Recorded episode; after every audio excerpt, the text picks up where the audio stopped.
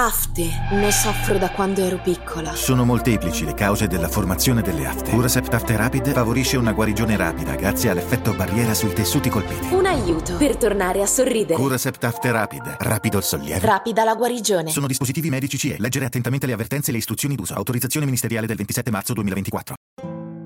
Pollicino di Charles Perrault. Traduzione di Carlo Collodi. C'era una volta un taglialegna e una taglialegna, i quali avevano sette figliuoli, tutti maschi. Il maggiore aveva dieci anni, il minore sette. Farà forse caso di vedere come un taglialegna avesse avuto tanti figliuoli in così poco tempo, ma egli è che la sua moglie era svelta nelle sue cose e quando ci si metteva non faceva meno di due figliuoli alla volta e perché erano molto poveri, i sette ragazzi davano loro un gran pensiero, per la ragione che nessuno di essi era in grado di guadagnarsi il pane. La cosa che maggiormente li tormentava era che il minore veniva su delicato e non parlava mai. E questo, che era un segno manifesto di bontà del suo carattere, lo scambiavano per un segno di stupidaggine. Il ragazzo era minuto di persona e quando venne al mondo non passava la grossezza di un dito pollice, per cui lo chiamarono Puccettino capitò un'annata molto trista, nella quale la carestia fu così grande che quella povera gente risolvettero di disfarsi dei loro figliuoli. Una sera che i bambini erano a letto e che il taglialegna stava nel canto del fuoco, disse, col cuore che gli si spezzava, alla sua moglie: Come tu vedi, non abbiamo più da dar da mangiare ai nostri figliuoli, e non mi regge l'animo di vedermeli morire di fame innanzi agli occhi. Oramai io sono risoluto a menarli nel bosco e farveli sperdere. Né ci vorrà gran fatica perché, mentre essi si baloccheranno a far dei fastelli, noi ce la daremo a gambe, senza che abbiano tempo di andarsene. Ah! gridò la moglie. E tu puoi avere tanto cuore da sperdere da te stesso le tue creature! Il marito ebbe un bel tornare a battere sulla miseria in cui si trovavano, ma la moglie non voleva consentire a nessun patto. Era povera, ma era madre. Peraltro, Ripensando anch'essa al dolore che avrebbe provato se li avesse veduti morire di fame, finì con rassegnarvisi e andò a letto piangendo. Puccettino aveva sentito tutti i loro discorsi e avendo capito dal letto che ragionavano di affari, si levò in punta di piedi, sgattaiolando sotto lo sgabello di suo padre, per poter ascoltare ogni cosa senza esser visto. Quindi ritornò a letto e non chiuse un occhio nel resto della nottata, rimuginando quello che doveva fare. Si levò a giorno e andò sul margine di un ruscello, dove si riempì la tasca di sassolini bianchi. Poi, chiotto chiotto, se ne tornò a casa.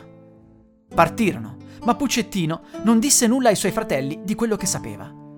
Entrarono dentro una foresta foltissima, dove alla distanza di due passi non c'era modo di vedersi l'uno con l'altro.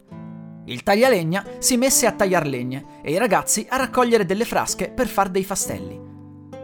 Il padre e la madre, vedendoli intenti al lavoro, si allontanarono adagio adagio, finché se la svignarono per un viottolo fuori di mano. Quando i ragazzi si videro soli, si misero a strillare e a piangere forte forte. Puccettino li lasciò berciare, essendo sicuro che a ogni modo sarebbero tornati a casa. Perché egli, strada facendo, aveva lasciato cadere lungo la via i sassolini bianchi che s'era messi nella tasca. Non abbiate paura di nulla, fratelli miei, disse loro. Il babbo e la mamma ci hanno lasciati qui soli, ma io vi rimenerò a casa. Venitemi dietro.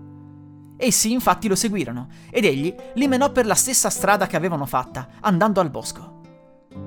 Da principio non ebbero coraggio d'entrarvi e si misero in orecchio alla porta di casa per sentire quello che dicevano fra loro il padre e la madre. Ora, bisogna sapere che quando il taglialegna e sua moglie rientrarono in casa, trovarono che il signore del villaggio aveva mandato loro dieci scudi, da cui era debitore da molto tempo, e sui quali non ci contavano più. Questo bastò per rimettere un po' di fiato in corpo a quella povera gente, che era proprio a tocco e non tocco per morir di fame. Il taglialegna mandò subito la moglie dal macellaio. E siccome era molto tempo che non s'erano sfamati, essa comprò tre volte più di carne di quella che ne sarebbe abbisognata per la cena di due persone. Quando furono pieni, la moglie disse: Oimè, dove saranno ora i nostri figliuoli? Se fossero qui potrebbero farsi tondi coi nostri avanzi. Ma tant'è, Guglielmo. Sei stato tu che hai voluto smarrirli. Ma io l'ho sempre detto che ce ne saremmo pentiti. Che faranno ora nella foresta? Oimè, Dio mio, i lupi forse a quest'ora l'hanno belle divorati.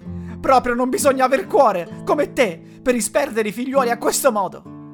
Il taglialegna perse la pazienza, perché la moglie tornò a ripetere più di venti volte che egli se ne sarebbe pentito e che essa l'aveva di già detto e ridetto, e minacciò di picchiarla se non si fosse chetata. Questo non voleva dire che il taglialegna non potesse essere anche più addolorato della moglie, ma essa lo tormentava troppo. Ed egli somigliava a tanti altri, che se la dicono molto quelle donne che parlano con giudizio, ma non possono soffrire quelle che hanno sempre ragione.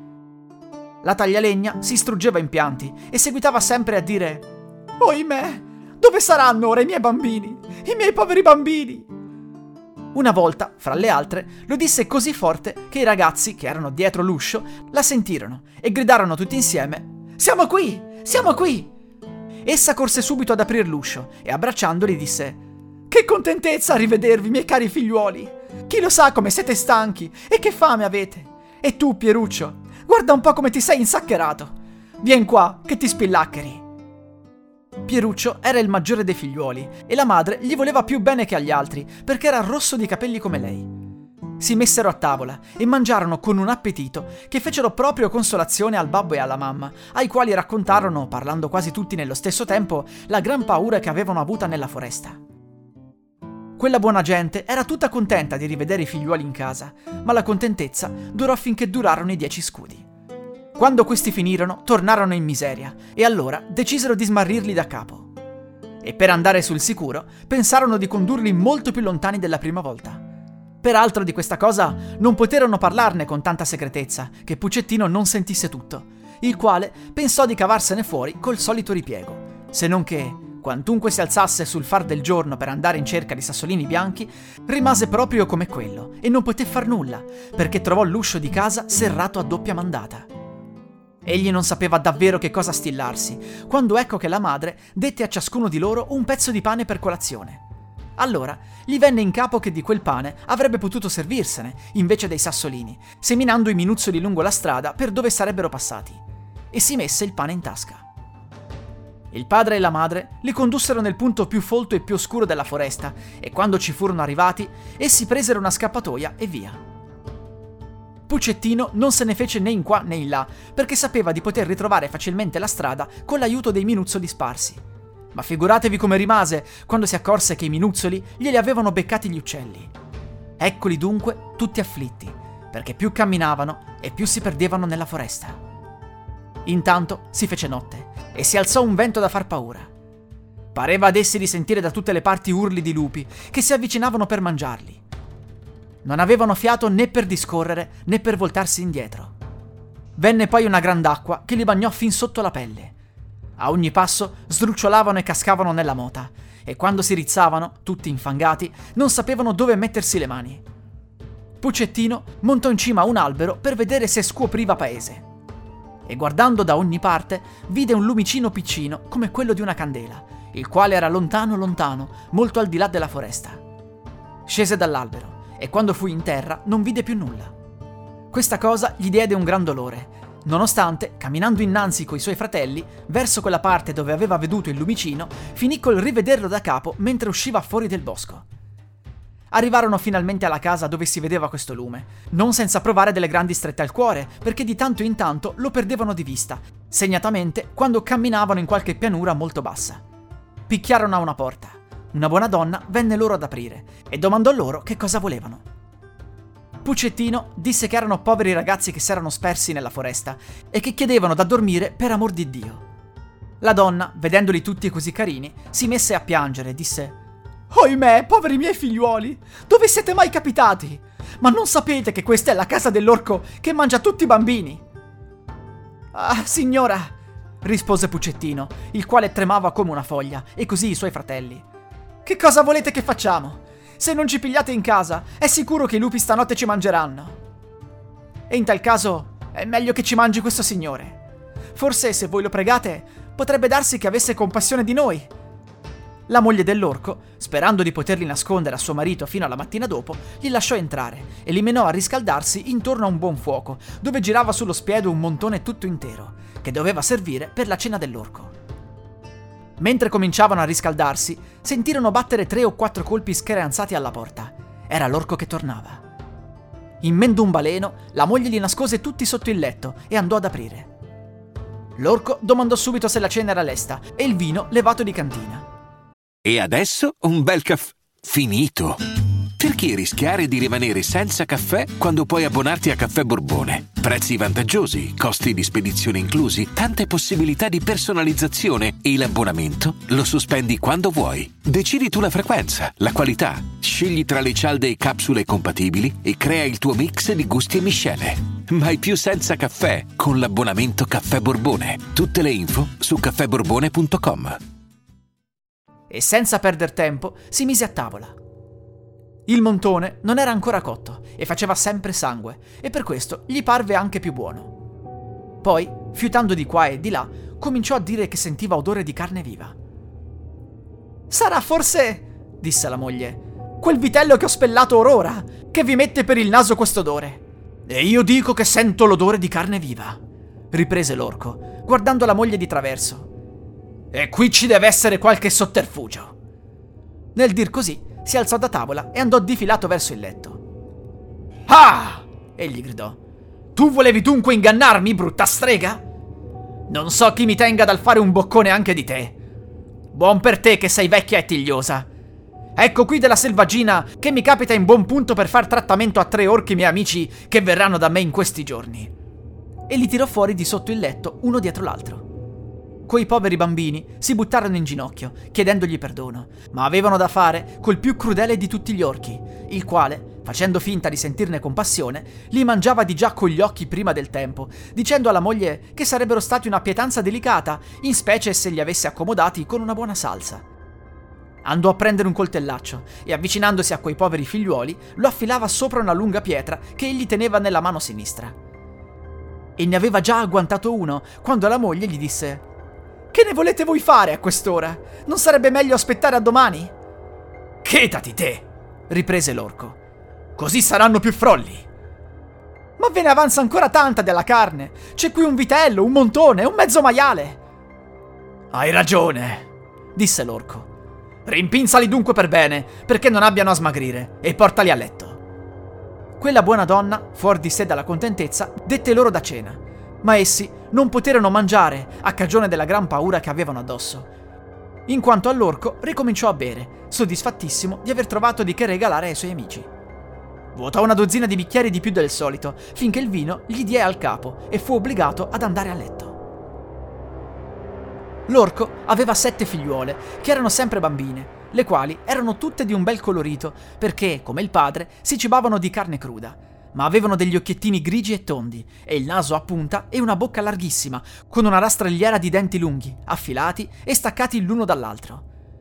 Non erano ancora diventate cattive, ma promettevano bene, perché di già mordevano i fanciulli per succhiare il sangue. Le avevano mandate a dormire di buon'ora ed erano tutte e sette in un gran letto, ciascuna con una corona d'oro sulla testa. Nella stessa camera c'era un altro letto della medesima lunghezza. Fu appunto in questo letto che la moglie dell'orco messe a dormire i sette ragazzi e dopo andò a coricarsi accanto a suo marito. Pucettino, che s'era avviso che le figlie dell'orco portavano una corona d'oro in capo e che aveva sempre paura che l'orco non si ripentisse di averli sgozzati subito, si levò verso mezzanotte e prendendo i berretti dei fratelli ed il suo, andò pian pianino a metterli sul capo delle sette figlie dell'orco, dopo aver loro levata la corona d'oro, che pose sul capo suo e dei suoi fratelli perché l'orco li scambiasse per le proprie figlie e pigliasse le sue figlie per i fanciulli che voleva sgozzare. E la cosa andò a puntino come egli se l'era figurata, perché l'orco, svegliatosi sulla mezzanotte, si pentì di aver differito al giorno dopo quello che poteva aver fatto la sera stessa. Saltò dunque il letto bruscamente e prendendo il coltellaccio Andiamo un po' a vedere, disse, come stanno queste birbe e facciamola finita una volta per tutte. Quindi salì a tastoni nella camera delle sue figlie e si avvicinò al letto dove erano i ragazzi, i quali dormivano tutti, meno Puccettino, che ebbe una gran paura quando sentì l'orco che gli tastava la testa, come l'aveva già tastata ai suoi fratelli. L'orco, sentendo la corona d'oro, disse: Ora la facevo bella davvero. Si vede proprio che ieri sera ne ho bevuto mezzo dito di più. Allora andò all'altro letto e, avendo sentito i berretti dei ragazzi, Eccoli! disse. Questi monellacci! Lavoriamo di fine. E nel dir così, senza esitare, tagliò la gola alle sue sette figliuole. Contentissimo del fatto suo, andò di nuovo a coricarsi accanto alla moglie. Appena che Puccettino sentì l'orco che russava, svegliò i suoi fratelli e disse loro di vestirsi subito e di seguirlo. Scesero in punta di piedi nel giardino e scavalcarono il muro. Corsero a gambe quasi tutta la notte, tremando come foglie e senza sapere dove andavano. Quando l'orco si svegliò, disse alla moglie: Va un po' a vestire quei monelli di ieri sera. L'orchessa restò molto meravigliata della bontà insolita di suo marito e non le passò neanche dalla mente che per vestirli egli volesse intendere un'altra cosa, credendo in buona fede di doverli andare a vestire. Salì dunque di sopra e rimase senza fiato in corpo, vedendo le sue sette figliuole scannate e immerse nel proprio sangue.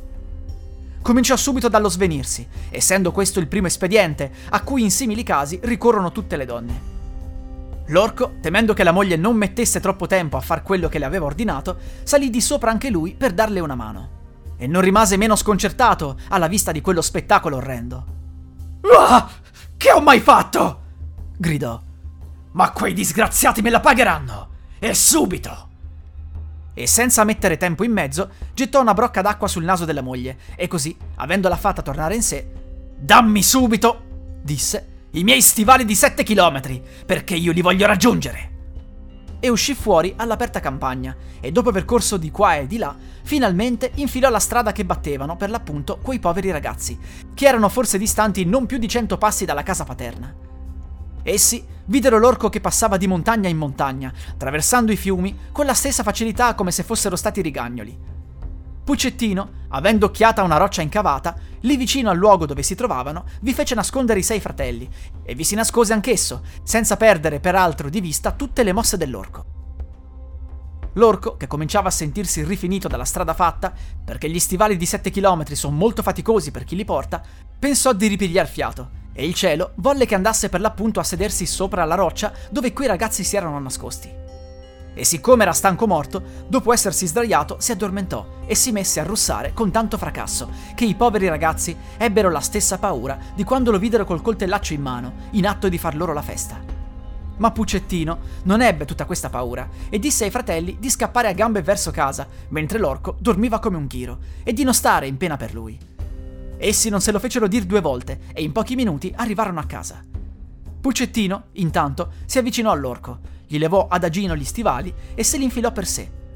Questi stivali erano molto grandi e molto larghi, ma perché erano fatati, avevano la virtù di ingrandirsi e di rimpicciolirsi, secondo la gamba di chi li calzava per cui gli tornavano precisi, come se fossero stati fatti per il suo piede.